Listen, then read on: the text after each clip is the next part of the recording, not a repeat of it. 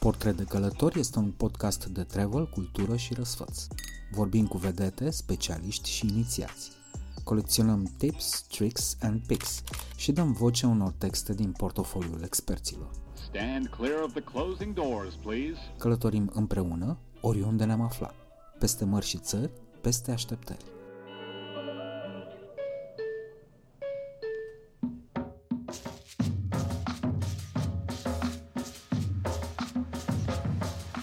Azi stau de vorbă despre Topalu, Madrid și turismul gastronomic cu un bucătar căruia nu-i place să-i se spună șef, respectiv cu un regizor care a fost încântat să fie jurnalist în Delta Văcărești. Sunt Dragoș Vasile și practic o formă acută de masochism turistic.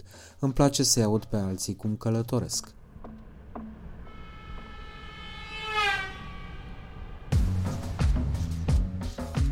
Pe Radu Dumitrescu îl știți din social media unde scrie, de la Voila unde gătește sau de la varii evenimente gastronomice unde vorbește. În curând o să-l știți și de la Pro T V în calitate de jurat la Masterchef. A lucrat într-o bancă, într-un radio, a tuns peluze în Spania, în fine a făcut inclusiv un meniu întreg bazat pe urzici. Dar ceea ce mi s-a părut mie chiar mai senzațional decât asta a fost un mic episod din copilăria petrecută și la Topalu, în județul Constanța. A și primit cadou de la doctorul Vintilă un tablou mic de Lucian și o sculptură de Oscar Han, pe da. care i l-au confiscat prietenii lui comuniștii. Taman eram pregătit să spun că ești da. bogat. Da, le- le-am avut în casă o perioadă. Cum îți țin țărani în camera aia bună. În era... camera de bună de la deci, drum. camera de bună de la drum a fost o sculptură de Oscar Han și un mic tablou de Lucian. Vai, ce frumos! Urmează un interviu despre artă, destinații și mâncare, nu neapărat în ordinea asta. Cu Radu Dumitrescu, care ar putea fi definit destul de precis prin tehnică franțuzească, organism românesc. Bine te-am găsit sănătos, Radu. Bine te-am găsit eu pe tine sănătos, că tu ești mai în vârstă decât mine. Cu câte luni? Cu două luni? Nu știu, nu știu. Dar nu spunem câți ani avem, pentru că nu... Ba da, de ce? treizeci și cinci. treizeci și cinci. Deci tu tot generația aia. Aceeași, același da, suntem în același leat. Da, mă, dar noi suntem bătrâni și mișto, asta e, asta da. e treaba. Doamne ajută. Băi, da, asta. Mă uit în jur la ce vine și crede-mă, prefer vârsta asta. Radu, te-am chemat de data asta să vorbim mai puțin despre bucătărie, cât mai mult despre locuri, dar of, să știi da. că la tine se confundă of, cumva. Da. Și uh, știu că te-ai născut la Topalu și voiam da. să te întreb, care e prima, prima amintire după retina copilăriei tale? Porcul tăiat pe zăpadă. Asta ți-a ce aminte? Acum, câți acum, acum mi-a venit, eram mic, da. evident. Porcii, de fapt, că se tăiau mai mulți porci. Oamenii erau gospodari și tăiau mai mulți porci, fiecare cu treaba lui. Ăla gras se făcea slană, jumări. Ce se făcea, iar ăla mai nervos, plimbat prin staul, intra la fripturi, cărnați și așa. A, e prima amintire, mă trezeam, era așa ca un fel de Moș Crăciun, sigur, nu tăiam chiar în ziua de Crăciun, dar mă trezea mirosul ăla de țuică fiartă, mă trezea agitația, venea toată lumea la țară când se tăia porcul, cu familii, cu totul, ne strângeam, era un moment în care efectiv ne strângeam toți, veri.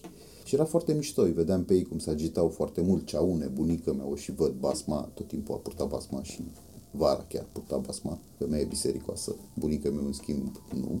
Și îmi plăcea foarte mult că puteam să mâncăm efectiv cât de mult șorici voiam, ceea ce în alte circunstanțe nu ni se permitea, pentru că maica mea ne-a crescut într-un spirit ăsta de carte, de a crește copii, alea de pe vremuri, știi?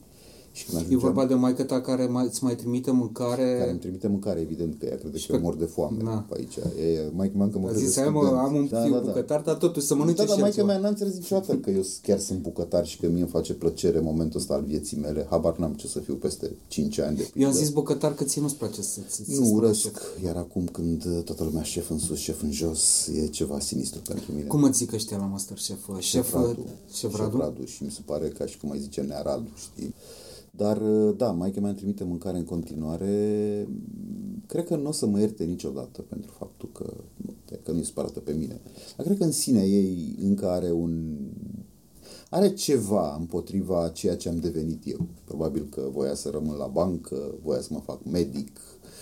Au fost, au fost multe alegerile pentru mine, știi? Și le-am refuzat pe toate, ceea ce mă bucură foarte tare că am avut curajul să, să nu-mi ascult părinții. A mai supraviețuit ceva în Topalu din ceea ce știai tu din copilăria ta?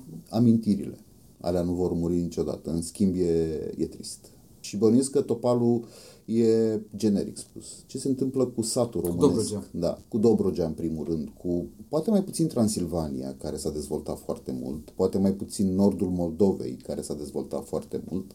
În rest, satul românesc, nu știu, Oltenia, Buzău, că am crescut și pe acolo, Alexandria, Teleorman, Bărăganul, Moromete, nu mai există. Au murit. Și nu, nu că au murit. Băi, au fost omorâte. Asta e problema. Că dacă mureau ele cu de la sine putere, pentru că lumea se schimbă, pentru că habar n-am, băi, era ok, asta e, suntem în două mii douăzeci și unu, au murit satele. Problema este că satele astea au fost omorâte, deliberat, de niște indivizi care, practic, au pus talpa pe țara asta. Și țin într-o sărăcie lucie și într-o noapte a minții și în toate astea. Topalu e cunoscut prin, să zicem, două lucruri. E foarte clar la... Muzeul? Da, uite, Nicolae Grigorescu, Ștefan Lucian, da. Nicolae da. Tonița, Teodor Paladi, Pătrașcu... Sper, sper să fie în continuare în muzeu ale originale, cum au fost, pentru că ele au fost... Ori... Bunicul meu a fost președinte de C A P de la înființare și până a, a ieșit el la pensie prin optzeci și șase. Un om foarte iubit, de fapt, în Topalu. Știi, n-a fost tipul ăla de președinte de C A P rău. Așa, are și o stra... avem și o stradă care poartă numele, ceea ce pe maică mi-a făcut-o fericită, pe mine, la ok. Așa, și a, el este unul dintre oamenii care a pus umărul ca aceste opere să, să ajungă în Topalu. A și, a și primit cadou de la doctorul Vintilă un tablou mic de Lucian și o sculptură de Oscar Han, pe da. care i l-au confiscat prietenii lui comuniștii. Taman, eram pregătit să spun că ești da. bogat. Nu, nu, nu sunt bogat. I l-au confiscat prietenii lui comuniștii și i-au dat o Volgă. În schimb, iar bunica mi-a fost foarte mândru, el fiind un țăran din Topalu, neștiind el valoarea acestor... Cu Nicu Lucian cu asta iau. Da, da, da. Da, le-am avut în casă o perioadă. Cum își țin țărani în camera aia bună... În era... camera de bună de la deci, drum. În camera de bună de la drum a fost o sculptură de Oscar Han și un mic tablou de Lucian. Vai, ce frumos! Da, senzațional. Pe care i l-au confiscat comuniștii când i-au scos și dușumeaua. Pentru că... Să vadă dacă are ceva bani. Uh, unul dintre profesorii pe care el i-a adus acolo, pe care l-a și cununat bunică meu, uh, era informator. Aha. Și l-a reclamat că are aur, că e bogat și așa. Nu avem o casă foarte... Casa bătrânească am renovat-o eu acum, de curând. Nu era vreo lumină, adică bunică mi-a murit unul dintre cei mai săraci oameni din sat. Și au venit... Uh, au scos dușumeaua să caute aur, o tâmpenie, îți dai seama, în timpurile alea, unde efectiv ți era frică să ai un pachet de Kent și o cutie de cafea în casă, dar apoi să ai tone de aur.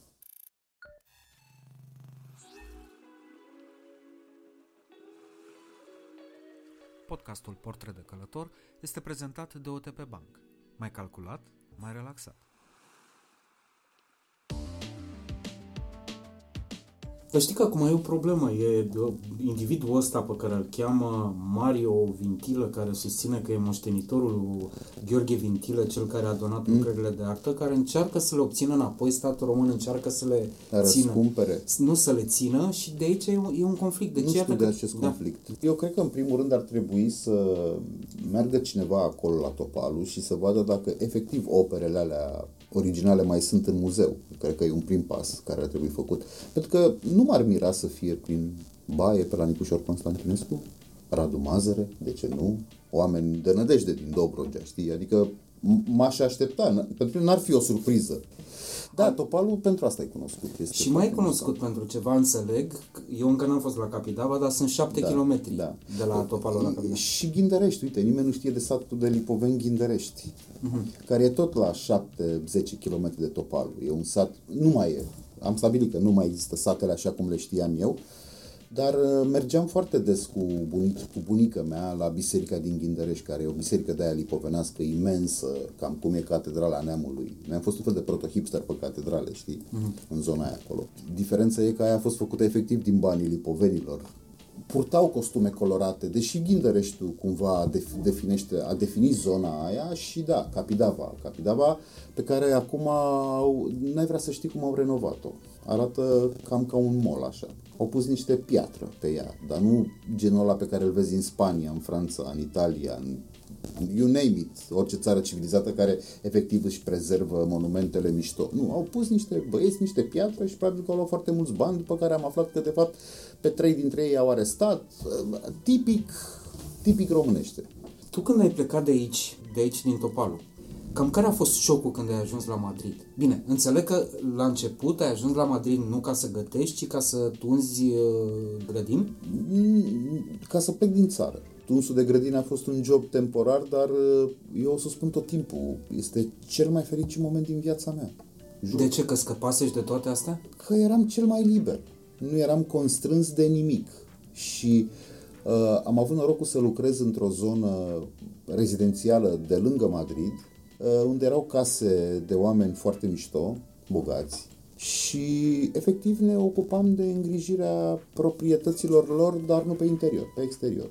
Era un sentiment ăsta de libertate, pentru că lucram cu niște români care erau plecați acolo, genul ăla de români, cu grătar, cu mici, n-au depășit moment. Românii în mare parte nu depășesc momentul grătar duminica, chiar dacă te afli în Spania unde poți face altceva, uh-huh. Așa. Erau foarte simpatici ei, dar eu îmi puneam căștile cu muzica mea și puneam una pe mașina aia de tuns pe care nu o mânuisem niciodată, sunt niște mașini de tuns nu electrice, diesel, știi, uh-huh. Mari, pentru că proprietățile multe dintre ele erau mari, unele aveau piscine, terenul de tenis, foarte upscale, așa, și tundeam iarba și era un sentiment din ăsta la șapte dimineața când mergeam la oamenii aia acasă. Iarba aia de multe ori era amestecată cu mentă, cu lavandă, cu cimbru, era ceva, ceva absolut superb.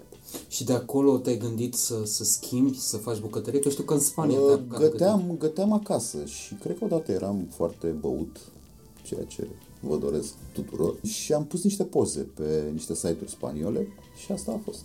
Am început să mă sune niște oameni. Și te întreb asta pentru că din când în când ne vedem la Voila mm. și îmi povestești cum mergi în Franța sau în Spania și mi se pare că ești unul dintre oamenii care realmente fac turism gastronomic da. Pe bune.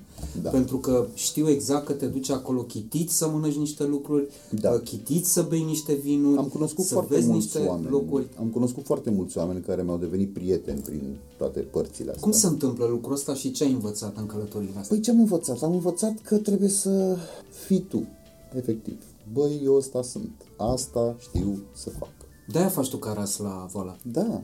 Da, a, f- a fost un șoc, eu am, nu vreau să mă laud sau ceva, dar pe de altă parte sunt mândru de ce am realizat la Voila, pentru că mi-aduc aminte, mă uit, mă uit cu plăcere în, în spate și îmi dau seama că practic am fost singurul care a avut curaj să facă un meniu cu urzici, când nimeni nu gătea urzici în București, uh, poate doar Exarcu încercase la escargot, dar el făcea doar un piure de urzici, eu am făcut efectiv un meniu de urzici, pentru că era un sezon, am pus macroul prăjit în bistro care se voia cool și upscale și uh, gourmet, știi? Și primeam tot felul de mesaje de la bucătari.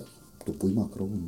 Păi da, eu pun macro pentru că amintirile mele culinare se referă și la celebrul macro congelat. Acum îl avem proaspăt, îl avem de altă calitate. Mm-hmm. Și vreau să spun că au prins foarte tare chestiile astea. Iar șocul major a fost când ai adus pe piață carasul. Păi da, pentru că tu vii de la Topalu. Da, da, da. Și eu carasul ăla înseamnă ceva pentru tine. Am un meniu da. Icre. Am văzut că a, a apărut în multe restaurante, ceea ce mă bucură foarte tare. Mm-hmm. Nu trebuie să ne fie rușine. Nu mai merg în restaurante cu multe stele pentru că, efectiv, m-am dat seama că nu e lumea mea. Îmi stabilesc niște limite. Băi, eu aici sunt. Ăsta sunt. Tot, tot timpul în viață, ca să fiu un fel de Oshobuco al bucătăriei românești, tot timpul în viață vom fi între unii care trăiesc mai rău decât noi și între unii care trăiesc mult mai bine decât noi. Și nu știu dacă e fair sau nu este. Bă, este cum este.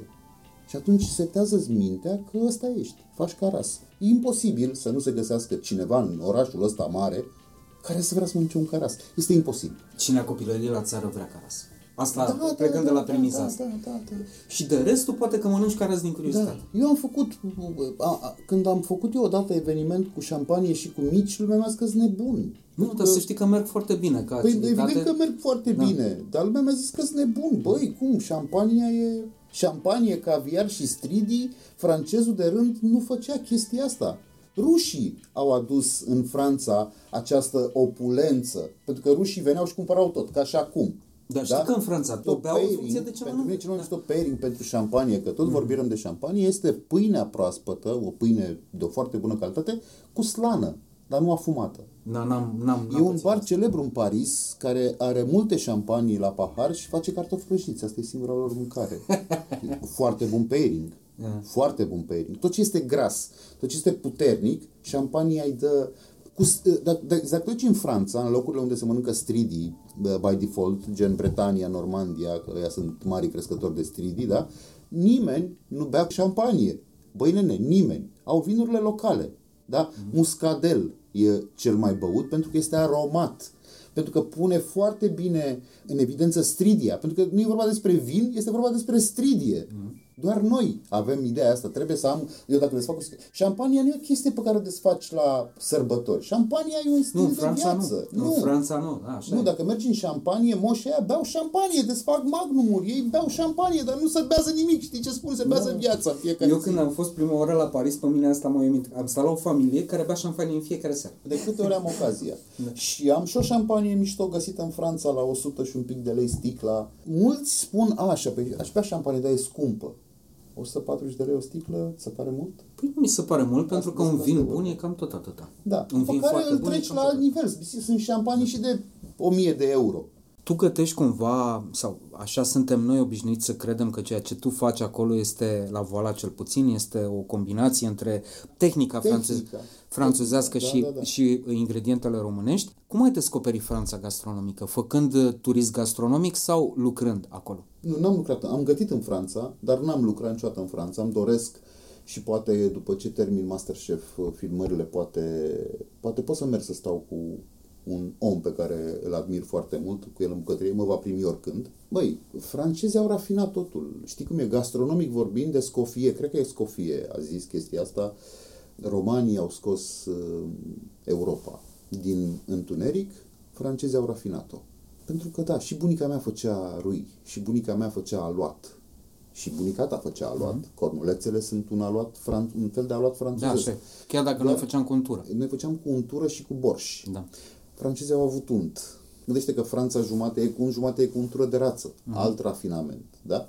Au avut alte condiții, alt teroar, Alpii, Mediterana, altă țară. Pe de altă parte, noi am avut și o poziție geostrategică, încă o avem, foarte dubioasă, la curul Europei, frate. La noi au fost foarte multe influențe care ne-au definit gastronomia și care este foarte mișto. Doar că francezii, știi cum e, când cucerești jumătate din lume la un anumit moment, evident că ai timp și de petreceri somptuoase. Și când faci petreceri somptuoase după ce ai reparat Versailles și ai făcut grădina aia superbă sau unde dracu stăteau ăia, vrei și altfel de mâncare. Și atunci începi să aduci bucătari. Așa s-a dezvoltat. Asta e un grad de rafinament la care Absolut. Noi n-am ajuns, pentru că Absolut. Noi mâncam aceleași deserturi la fiecare lăsată a secolului. Știi că amicul nostru Cosmin, amicul nostru Cosmin da. a descoperit că de fapt niște, când veneau venețienii să facă negoți, treceau spre Istanbul, spre Constantinopol, a descoperit că țăranii din Transilvania mâncau trufe pe la o mie șapte sute și erau surprinși venețienii aia că practic facem ca și acum, facem treizeci de ore, treizeci de zile în România, că au drumuri desfundate și pline de noroi. Nu s-a schimbat nimic de atunci. Așa, și practic ăștia mănâncă trufe. Unde îi face turism gastronomic în România? Pentru în, că toată, în, gen... în toată România aș face turism. Din ce a mai rămas? Adică de mâine aș interzice exodul de la țară spre oraș. Știi că ne place să spunem că suntem liberi și e mișto să fim liberi. Doar că eu, eu personal înțeleg că unele chestii nu se pot schimba decât cu pușca la cornenică. Așa cred că a funcționat lumea dintotdeauna. Ei le-au aplicat acum câteva sute de ani. Noi... Eu te întreb asta pentru că dacă eu vreau mâine eu... să mă duc la Topalu, nu am unde să mă cazez. Nu ai unde să te cazezi la Topalu. Pro. E în mintea mea de mult să fac o mică unitate de cazare acolo, eventual în casa în care am copilărit. Și să încep să chem oameni, dar uite că n-am avut timp. Dar mi-ar plăcea să fac chestia asta. Eu zic că e o chestie de văzut. Da, mi-ar plăcea să Iar fac Dobrogea este foarte... Este spectaculoasă. E foarte frumoasă și este da. cea mai văduvită de astfel da. de chestii da. din tot ce am văzut eu până acum. Da, este spectaculoasă Dobrogea. Din păcate, lumea nu vede. Când eram, când locuiam în Spania, o puștoaică care mergea la școală, româncă, care mergea la școală în, în Spania, frate, făceau cursuri de gastronomie. Și nu neapărat, nu învață să gătească nimeni. Le vorbea despre Spania gastronomică, despre hamon, despre... Adică, cumva, nu-i spăla pe creier, dar îi făcea să fie mândri de ce înseamnă Spania ca și ingrediente. Și uh, marii bucătari s-au implicat în chestia asta. Ferran Adria are o fundație și au scos o carte pe care, cu care se jucau copiii la școală, dar care efectiv le inducea mental faptul că bucătăria noastră este superbă și de asta mănâncă toți de mici hamon și de asta știu că la paisprezece ani au voie primul pahar cu vin, de asta, de asta toate merg mână în mână, pentru că nu lasă nimic la voia întâmplării. De asta Spania în momentul ăsta, dacă nu mă înșel, are cele mai multe stele Michelin pe cap de locuitori din lume. Francezii au pierdut trenul ăsta, dar pare că își revin, cumva că au rămas în bucătăria aia veche, care nu mai e de actualitate, cu mult rântaș, cu multe chestii groase, grele, nu mai e de actualitate, pentru că lumea s-a rafinat, lumea vrea light, lumea vrea fermentat, lumea vrea altceva în momentul ăsta. Francezii au, pic, au scăpat un pic trenul, dar... În schimb, sudul Spaniei a început să... Sudul Spaniei, nordul Spaniei, este Bilbao, San Sebastian mm. și așa, Germania iar e foarte bine pe chestiile astea. Sunt multe țări, nordul, Suedia, Danemarca. Ai văzut Noma că a luat... Da, am văzut Noma că a luat... Da, mi se pare un pic prea extrem ce face Red Zepi acolo, dar bă, mi se pare un geniu nebun. Are a treia stea, aceea pe care o merita mai... Are a treia stea, da, el merita dintotdeauna. Eu, adică da, de la omul ăsta a plecat un tren. De la omul ăsta a plecat șmecheria actuală, da, da, noua bucătărie mondial, locală. Iartă-mă, dar și noua bucătărie da. românească este inspirată tot de, de absolut, absolut, absolut. Ingrediente locale, da, da, da. vis-a-vis de restaurantul tot dacă se poate da, și așa da, mai departe. Da, da. Da, pentru că ne apropiem de final, am un chestionar pe repede înainte, o să te rog să răspunzi scurt, mm-hmm. dacă poți, și o să te întreb care e locul tău favorit de pe planetă. Îmi, îmi place Asturias, uite, o regiune din nordul Spaniei. Cum se mănâncă acolo? Presupun că genial. Evident. Unde nu te-ai mai întoarce nici plătit? Uh, nu m-aș mai întoarce plătit, nu știu dacă nu m-aș mai întoarce. Dacă aș pleca din România, nu m-aș mai întoarce nici plătit.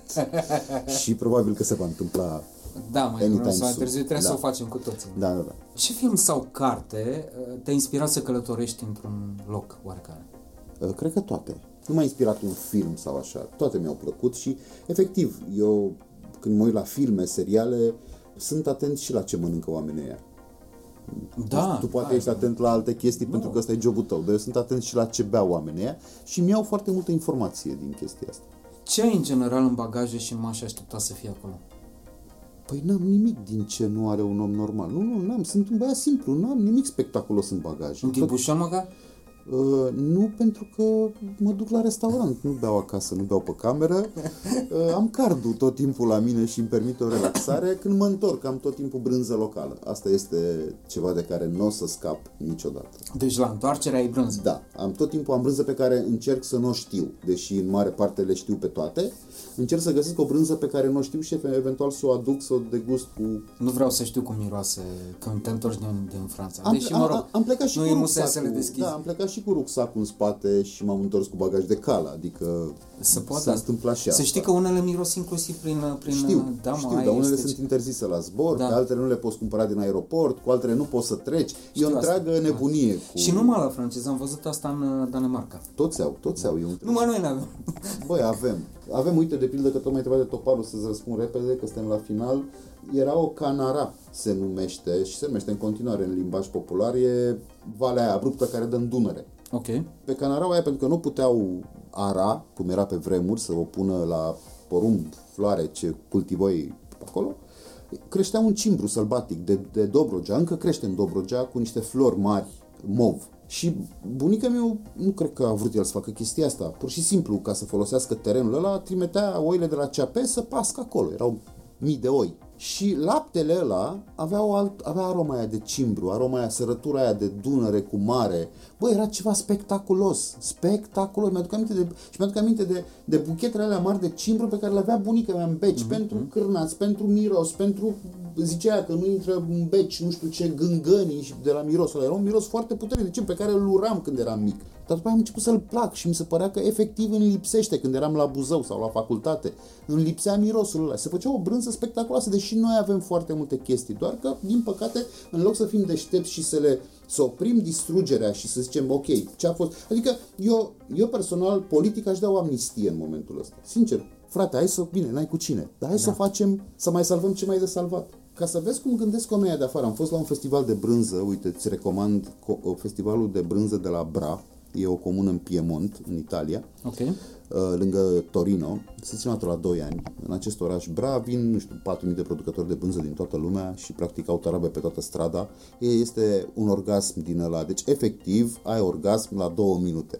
Efectiv ești, ești așa, guși de la ei brânză și atmosfera și se bea așa.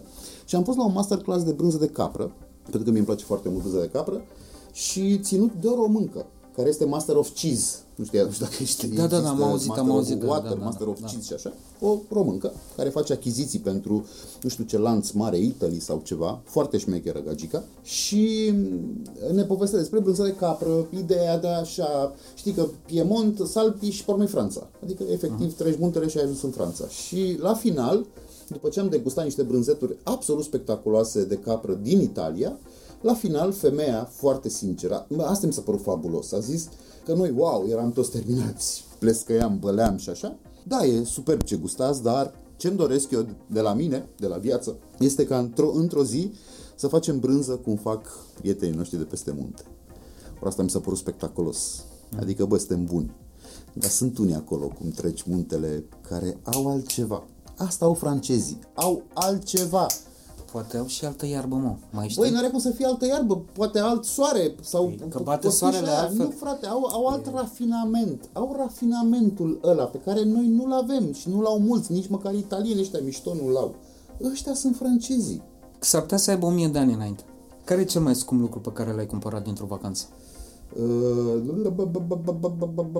O vin, evident. Vin? Da. Și cea mai scumpă sticlă de vin, cam cât ar fi? O mie. O mie? Da. De euro? Da. Te-ai simțit undeva în pericol? În vacanțe? Da. În pericol să mă îngraș, mă simt în toate vacanțele. În rest, în pericol, uh, nu.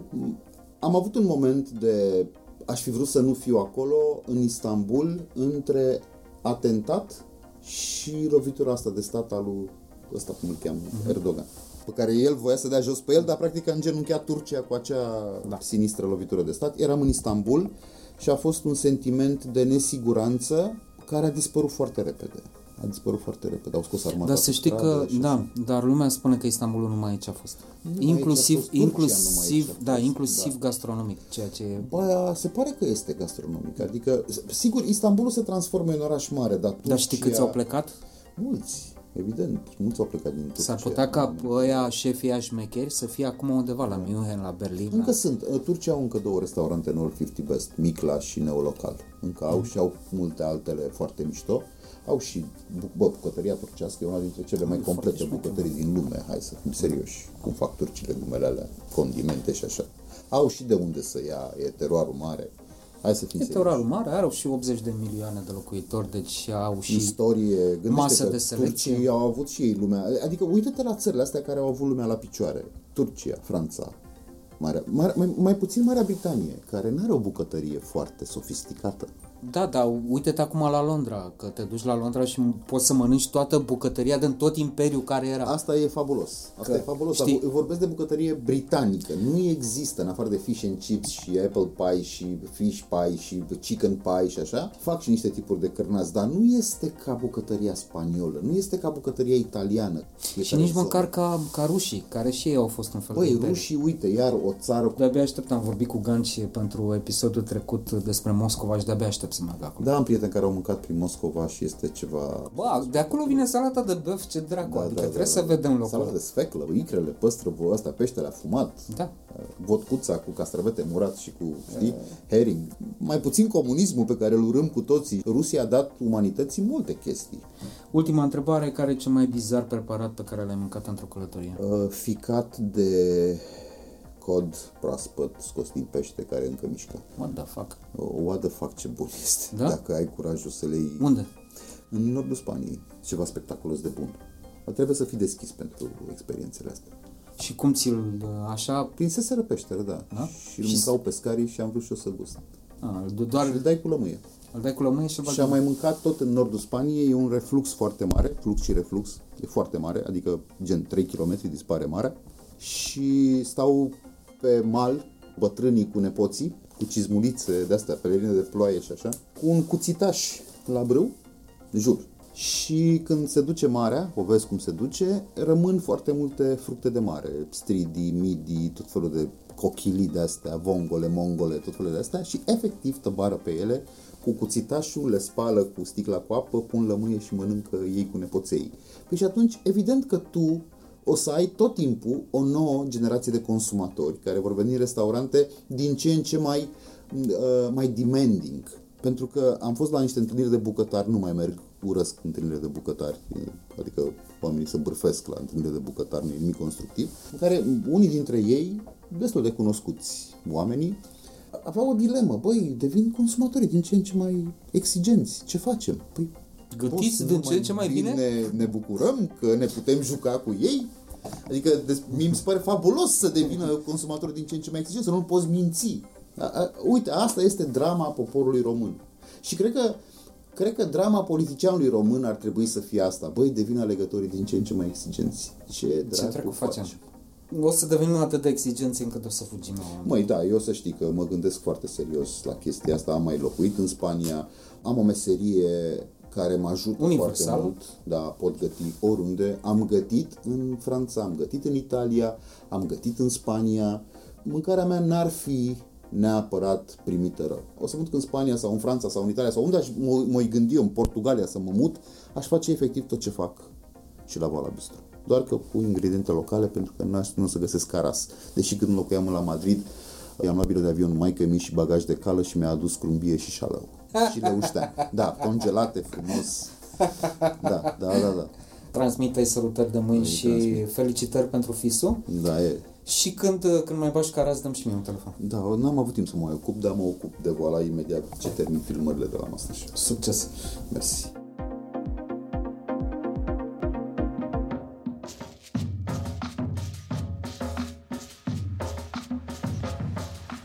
În cele ce urmează m-am gândit să vă recomand un eveniment cultural care se petrece fix zilele acestea, iar când zic acestea mă refer la douăzeci și nouă, treizeci și treizeci și unu octombrie. Un eveniment care, spre deosebire de cinematografele din mall-uri, este accesibil oricui și pe care, întrucât n-a găsit de cuvință să mă refuze când i-am propus asta, ni-l prezintă Anca Spiridon, P R KinoDisea. Mai sunt trei zile în care publicul pasionat de filme faine pentru copii de toate vârstele poate urmări programul Festivalului Internațional de Film pentru Publicul Tânăr KinoDisea, de asta dată în varianta online. Până pe treizeci și unu octombrie, pe site-ul eventbook punct ro, sunt disponibile treisprezece filme de lungmetraj pentru copii și familie, atât dintre cele foarte bine primite de publicul nostru la edițiile din două mii douăzeci și două mii douăzeci și unu, dar și cinci lungmetraje românești care credem noi că s-au văzut prea puțin sau prea rar în cinematografe, alături de o serie de ateliere de actorie, animație stop motion, storytelling și reciclare creativă. Aceste filme și aceste ateliere pot fi urmărite pe întreg teritoriul României, cum spuneam, pe site-ul eventbook punct ro, complet gratuit, în urma înregistrării unui cont pe platforma de streaming. Iar dintre titlurile pe care le avem disponibile în selecția online se numără marele câștigător al festivalului de anul acesta și anume Calamity, copilăria Martha Jane Canary, care ne aduce într-o animație super simpatică pe legendara Calamity Jane, dar și filmele românești Călătoria fantastică a Maronei, Mercy Street, Străjerii și Acasă. Până pe treizeci și unu octombrie, la ora douăzeci și trei și cincizeci și nouă de minute și cincizeci și nouă de secunde, de oriunde de pe teritoriul României, oricine și oricum, KinoDisea online. Mai departe, mi-am propus să intrăm în detaliile unuia dintre filmele din programul acestui festival online. E unul dintre documentarele mele favorite în limba română, care a câștigat, alături de alte douăzeci și două de premii la festivaluri de film, cel pentru cea mai bună imagine, la Sundance în două mii douăzeci. Se numește Acasă, My Home și are ca subiect un loc și o familie, o deltă și niște oameni care au locuit fix acolo. Am un generic care se potrivește perfect dialogului meu cu jurnalistul și regizorul Radu Ciorniciuc, așa că îl bag aici să fie.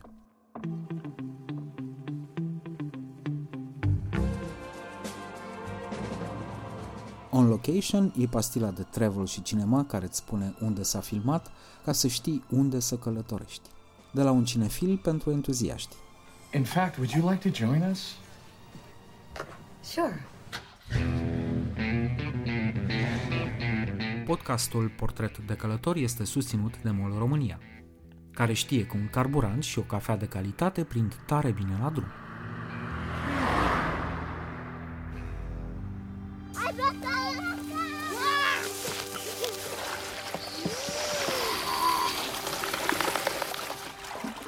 Salut, Radu! Ești la Cluj, sunt în Bragadiru, dar iată că tehnica modernă ne face să fim împreună. Salutare, mulțumesc mult de telefon, conferință. E prima dată când intru pe Zencaster și e interesant. Cu ajutorul bunului Dumnezeu o să ne iasă bine. Povestea filmului tău a început, fără să știi, în mai o mie nouă sute optzeci și opt, prin decretul numărul o sută patruzeci și trei. Știu, da, știu. E optzeci și șapte. optzeci și șapte, ok. Erai născut atunci? La, la decret, doamne, da, eram născut. Dacă Te verific. Da, da, da, da. Iar la articolul ăla șaisprezece se preciza că situația juridică a terenului va fi reglementată ulterior, ceea ce mie mi se pare că era un, un eufemism pentru le dăm undeva apartamente ăstora după ce le-am demolat casele. Exact. Și practic era vorba de câteva sute de familii. E, în o mie nouă sute optzeci și nouă nu se clarificase această situație și ce s-a întâmplat după nouăzeci știm, dar vreau să aflu cum anume ai găsit tu Delta, în ce context, și cum te-ai apucat să faci ceea ce părea a fi inițial un reportaj, nu un, nu un film documentar? Prima dată când am fost în Delta Văcărești cu colegul meu de atunci de la Casa Jurnalistului, că eram prin două mii doisprezece cu bicicleta și pe marginea lacului, pe digurile alea înalte, abia se putea merge pe jos, da, pe cu bicicleta. Deci era un loc absolut abandonat, neprietenos și nepopular, în sensul în care oamenii chiar nu se duceau înăuntru. Sau cel puțin oamenii, na, oamenii din oraș, locuitorii Bucureștiului, în marea lor majoritate. Eu am stat în Berceni și nu am călcat în Delta Văcăreștiului. Uite, până iată, iată asta, asta și ziceam. Și cumva asta a fost interesant, de fapt, că asta a făcut ca locul să, să dez, ca în acel loc să dezvolte ecosistemul ăsta absolut fabulos, cu sute de specii de plante, de, de, de păsări, de animale, multe din ele protejate de lege. Și în două mii șaisprezece, când guvernul de atunci a decis, după niște campanii pe care niște activiști de mediu le-au, le-au tot întreprins de, de prin două mii doisprezece, a decis să-l facă rezervație naturală, să-i dea un, practic un statut de protecție extraordinar de, de important. Atunci ne-am decis cu Lina Vdovi, care e partenera mea de viață și de, și de fapte, să facem un... Sărutări de mâini, doamne! Doamna e dincolo în bucătărie, pregătește lucrurile pentru venirea copilului acasă, de la grădiniță. Să ne grăbim, să ne grăbim. Să ne grăbim, da. Era interesant, era foarte interesant. Eu stăteam relativ aproape de, de locul ăsta și mi s-a părut uh, extraordinar că avem, sau că Bucureștiul, care e un oraș cu atât de multe minusuri, am vrut să zic prima dată, dar cu atât de multe hârtoape și poluare și probleme, are, are așa o minunăție de, de spațiu acolo și noi tocmai am aflat despre asta. Eu de foarte, adică noi de foarte mulți ani suntem freelanceri și facem materiale pentru presa din străinătate și în principiu am zis acolo să facem un material pe care să-l piciuim după, pe undeva prin, prin străinătate. Și așa a început uh, povestea documentării filmului Acasă. Însă eu film voiam să fac încă de când am documentat uh, un material pe care cumva l-am filmat, dar niciodată nu l-am montat, niciodată nu l-am publicat într-o formă ok. În, la Gara de Nord, cu oamenii care locuiau în canalele acolo, eram și foarte tânăr, nici experiență, n-aveam nici echipamente care să-mi susțină ambițiile vizuale. N-aveam, așa că m-am pus pe treabă, m-am mutat în Londra, am început să muncesc acolo ca jurnalist, mi-am strâns niște bani și așa am așteptat subiectul unui film care a venit odată cu încercarea asta de reportaj pe care, pe care am avut-o cu Lina în Parcul Natural Văcărești. Și cum arăta atunci parcul? Pentru că știm cum arată azi. Era greu de ajuns la oamenii dinăuntru? Asta ce spuneam, că era destul de complicat de ajuns la oameni, adică era acolo un soi de infrastructură din asta de cărări prin stup, okay. Însă na, erau foarte mulți câini sălbatici, erau destul de multe legende din astea urbane că sunt oameni nu neapărat prietenoși, care sunt, care sunt aciuați pe acolo, braconieri și așa mai departe. Și La un moment dat am găsit sub un copac cu lina în, în mijlocul unei ploi din asta. Noi încercam să filmăm niște cadre de ilustrație, asta chiar la început. Și era o mașină de spălat, o canapea, un fotoliu și un covor sub un copac foarte în interiorul deltei. Știi? Și, mă rog, erau tot fel de spații din astea așa aglomerate cu, ori cu gunoi, ori cu urme de locuire, știi? Și era ciudățel față de acum, când na, oamenii ăștia de la Asociația Parcul Natural Văcărești cred că au făcut o chestie extraordinară. Parte din echipa lor au și reușit să convingă autoritățile să, să protejeze zona, dar tot ei s-au ocupat, cred că nouăzeci la sută din timpul lor voluntar, și de curățarea, igienizarea, accesibilizarea zonei, organizarea unor activități din astea foarte interesante pentru oamenii interesați de spațiu drăguț. La un moment dat erau ghizi care să te familiarizeze cu flora și cu fauna. Erau ghizi și ghizii aia erau și rangeri, erau și, ei și curățau, mă rog, mm. câțiva dintre băieții din, din familia Enache s-au și angajat acolo. Aceea să zic că ei fă, făceau și încă fac niște chestii foarte, foarte drăguțe pentru copiii de la școlile din zonă. Adică au folosit cumva spațiul ăla, l-au accesibilizat și pentru educație, cumva, și pentru activități de, de educație. Anyway, arată mult mai bine, e un loc în care acum intră lumea și uite, una din ideile pentru, pentru film a fost fix asta, că la un moment dat am realizat că de la an la an, de la vară la vară, cărările deltei văzute de sus, de pe dig, devin din ce în ce mai populate de oameni. Am acolo la un moment dat o încercare de cadru care arată una dintre cărările pe care s-a, s-a tot filmat și care tot apare în, în film, din ce în ce mai plină cu oameni. Uite, asta, asta a fost imaginea cea mai bună, care, care ar fi răspuns cel mai bine la întrebarea ta. La început erau cărări care arătau ca în filmele western, știi, cu boscheți care erau încălecați de praf și de, de vânt, de adier de vânt. Acum cărările respective sunt bătute de, aș zice, sute de oameni săptămânal veniți să descopere acest spațiu extraordinar.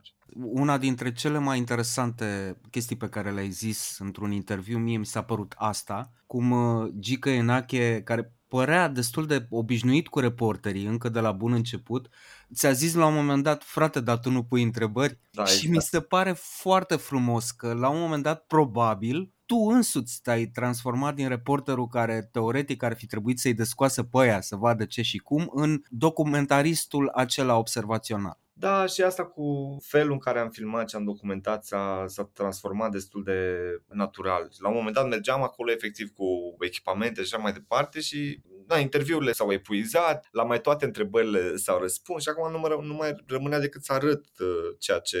Voi practic mergeați acolo să trageți ilustrație la nesfârșit. Să știi că a fost o bună perioadă în care fix asta am făcut, am tras ilustrație. La un moment dat ne-am dat seama că bun, poate nu vrem să folosim interviuri în film, poate vrem să filmăm altfel și bun, hai să atunci hai să stăm cu oamenii din ce în ce mai mult să vedem ce fel de dialoguri putem să documentăm. Doar că familia nu prea avea exercițiul comunicării și uite, asta a fost o provocare, de exemplu, că m-am dus după doi ani de filmări cu o sută cincizeci de ore la Andrei, la Monteor. Și ne-am dat seama că, băi, stai puțin că noi nu prea avem dialoguri, știi? cum, cum, ce facem, cum facem? Aveam foarte multă imagine foarte frumoasă, care arăta fidel multe din aspectele vieții familiei de acolo, dar destul de interesant e că, na, cumva, inclusiv lipsa dialogului, că am folosit-o, dar la un moment dat m-am prins de chestia asta și am, am folosit-o, am folosit inclusiv elementul ăsta ca să arăt, uite, încă o nuanță din, din viața acestei familii care a, care a locuit într-un soi de simbol Cu, cu spațiul respectiv. Filmul tău a călătorit la foarte multe festivaluri, a câștigat niște zeci de premii, pe câteva le-am enumerat eu însumi de fiecare dată când am avut ocazia să o fac. Ce spun de pildă americanii despre ce ați filmat voi, despre locul pe care l-ați filmat voi, știind că este cumva în mijlocul unei metropole? Surpriza descoperirii acestui loc prin intermediul filmului am văzut-o pe fețele multor oameni din sălile de cinema unde, unde am proiectat filmul și reacțiile au fost la fel în America precum în Buhuș, știi, în, în, în orașul de, de, de acasă de la mine. Adică re, reacțiile pe care le-au avut oamenii ăștia le-am avut și noi când am început subiectul ăsta. Motivul pentru care am deschis camera și am, ne-am mutat dosurile până acolo a fost fix descoperirea acestui loc în mijlocul lui un oraș care e neprietenos, e neprietenos cu oamenii, dar păi cu celelalte specii și cu natura în general, știi? Nu știu, sunt oameni, de exemplu, și nu, nu sunt puțini, care mi-au scris, oameni pe care nu i-am cunoscut niciodată, străini, care au văzut filmul și atunci când s-au dus în București, s-au dus în Delta Văcărești să, să o vadă. Și ți-au scris după ce au văzut-o? După ce au văzut-o, da, da, da. Și, uite, și care a fost impresia lor? Adică e interesant de a afla dacă filmul tău idealizează locul sau nu. Au fost reacții pozitive.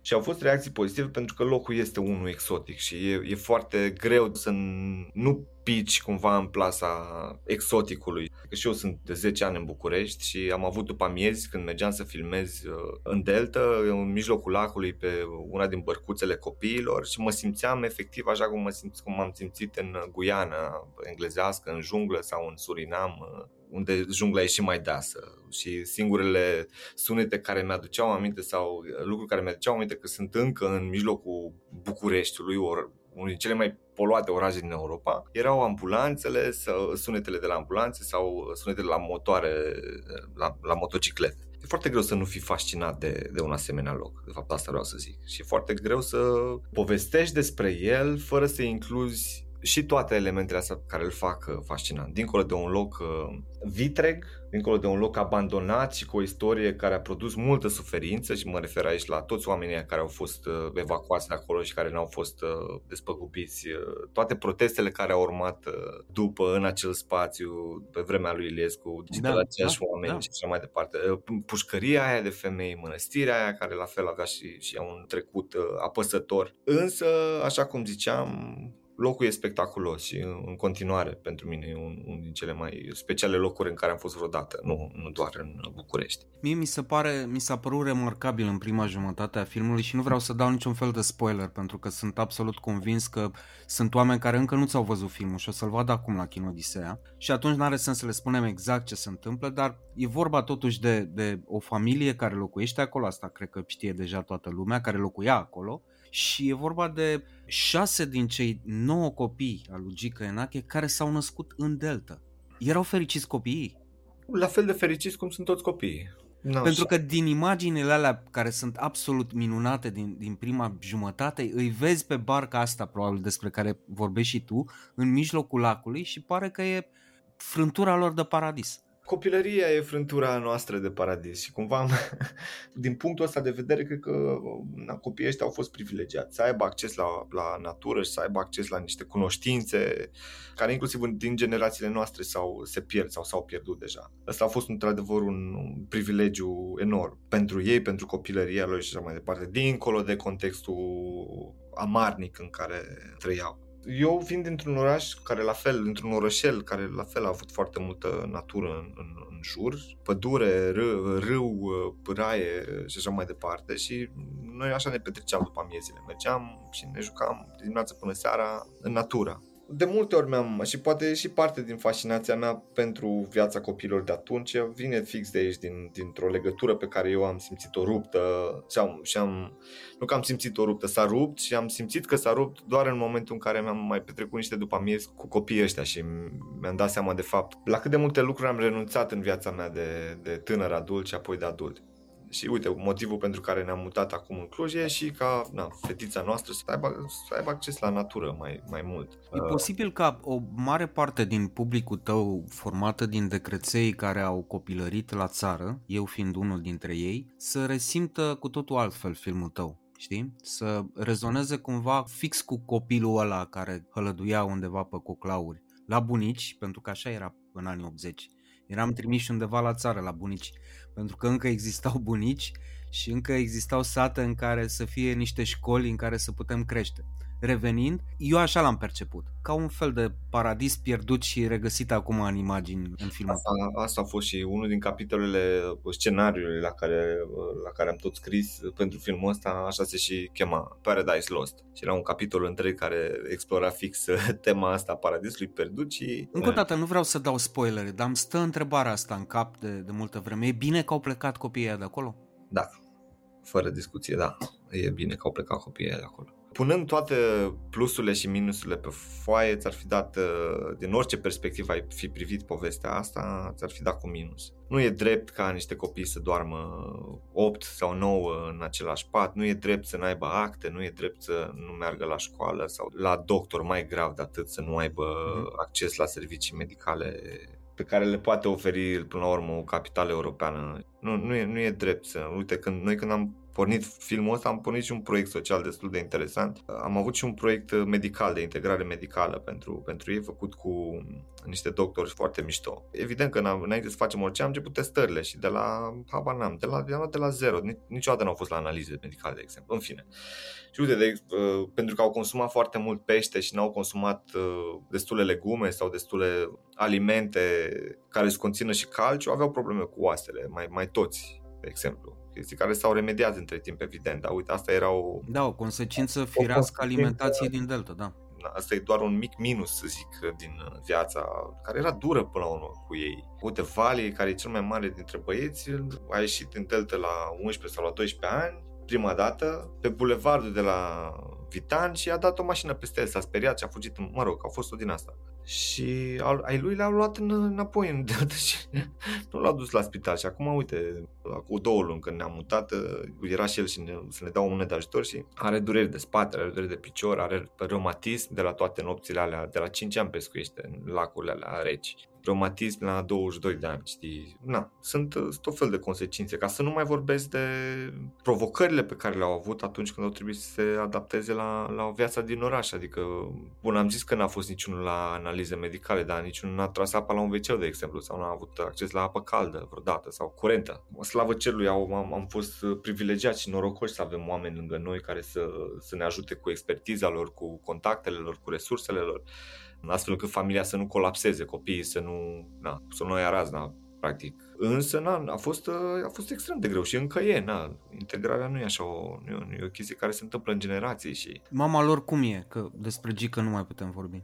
E mai optimistă, s-au întors băieții mai mari acasă ca să îi țină locul tatălui, cel puțin moral. Partenerii filmului, partenerii principale filmului, oamenii de la Fundația UiPath, pe lângă faptul că sprijină copiii prin burse școlare și așa mai departe, sunt destul de avansați în a încerca să reconstruiască o căsuță pe care tot noi am cumpărat-o copiilor și să o aducă la niște standarde ceva mai decente. Deci în curând o să vor avea și condiții de, de locuință mult mai bune decât, decât au până acum. Și sunt chestii care, na, care pe mamă o țin în funcțiune. E, a fost dărâmată și distrusă universul ei, a murit odată cu, cu Gica, dar... Uh, A avut noroc că au fost băieții lângă ea și au fost destui oameni care să îi dea asigurări că nu e singură, știi?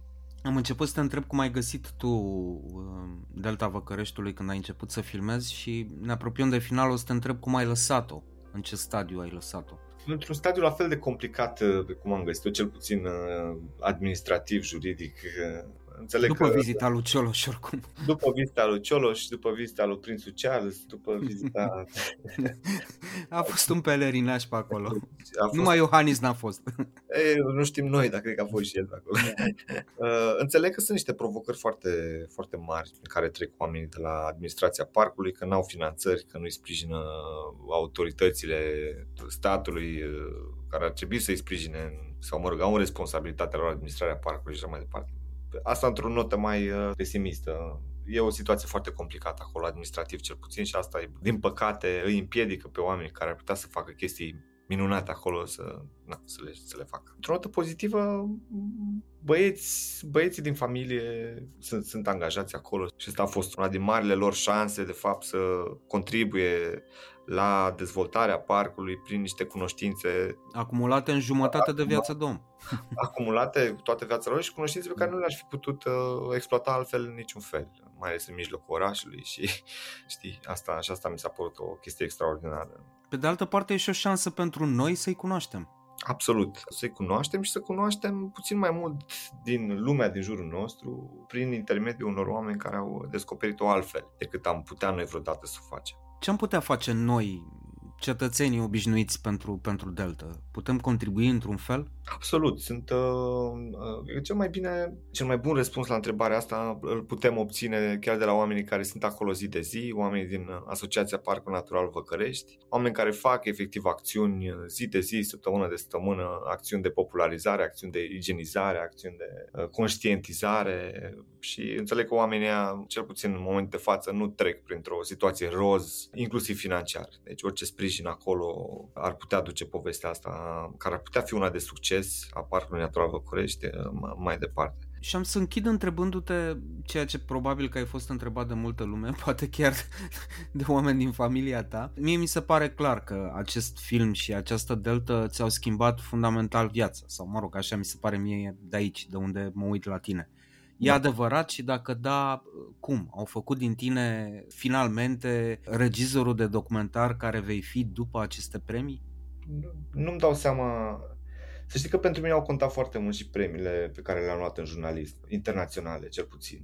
Că au venit cu un soi de presiune și au venit la o anumită vârstă în care nu eram neapărat convins de cine sunt și nici, nu că acum aș fi, dar știu mai multe decât știam atunci. Și cumva tot succesul filmului am început să-l privesc, deși sunt evident uneori copleșit de, de atenție și așa mai departe, am început să-l privesc destul de pragmatic și dacă acum patru ani când am început sau cinci ani când am început filmul ăsta nu mă gândeam la următoarele trei proiecte, acum mă gândesc la ele și, și lucrez la ele și vreau să profit de toată, la urmă de tot rezultatul unei munci colective extraordinare de ani, de zile, care acum se poate concretiza prin niște proiecte viitoare, poate mai mature, poate mai așezate, poate mai, mai blânde cu oamenii care au lucrat la ele, poate mai luminoase cu oamenii despre care încercăm să povestim. Na, asta cu premiile, practic, e o mare șansă pentru noi, de fapt, să fim auziți și nu, să fim ascultați puțin, puțin mai, să luați puțin mai mult în serios decât eram când aveam douăzeci și opt sau cât aveam când am început filmul ăsta. Ceea ce nu te-am întrebat, scuză-mă, dar e cazul să o fac pentru cei care nu știu multe lucruri despre filmul tău și sper să le afle măcar cu această ocazie. Câți ani ai filmat în Delta ca să-ți iasă filmul ăsta? Patru ani am filmat acolo, am adunat cred că vreo trei sute de ore de material, am montat timp de doi ani, a fost o muncă, a fost o muncă destul de sănătoasă. Ți-ai dus copilul în Delta? Mi-am dus copilul în Delta de mai multe ori, da, bineînțeles. Da, da, și da. Ce-i place acolo? Că n-aș putea să spun câte specii de păsări poate să vadă, nu știu asta pe de rost. Ea are doi ani, că imaginează că, mă rog, acum poate îi plac mai multe chestii decât plăceau acum un an când am fost noi în Delta. Îi place când e cu noi, cred că mai degrabă decât... Da, oriunde o duce, da. E bine. Da, la un moment dat o să vrea să vadă păsări. Băi, pelican, mă, pelican. Mai greu cu pelicanii. București, dar ar fi ceva, ar fi o experiență. Asta ar fi o, asta chiar ar fi. E un spectacol. Am, am ultima dată când am fost la Anonimul, la Pelican, când am fost la Pelican, ne-am luat o barcă și ne-am dus să vedem pelicane și e, e un spectacol absolut fabulos. Cum ar fi să fie asta și în Văcărești?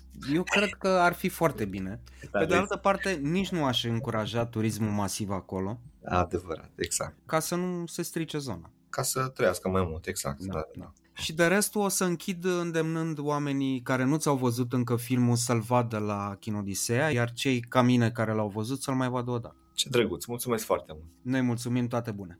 Toate bune!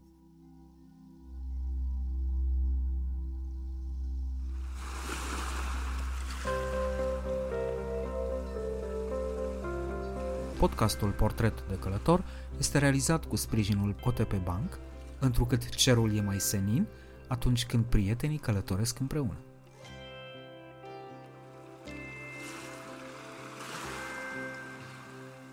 Travel, cultură, răsfăț.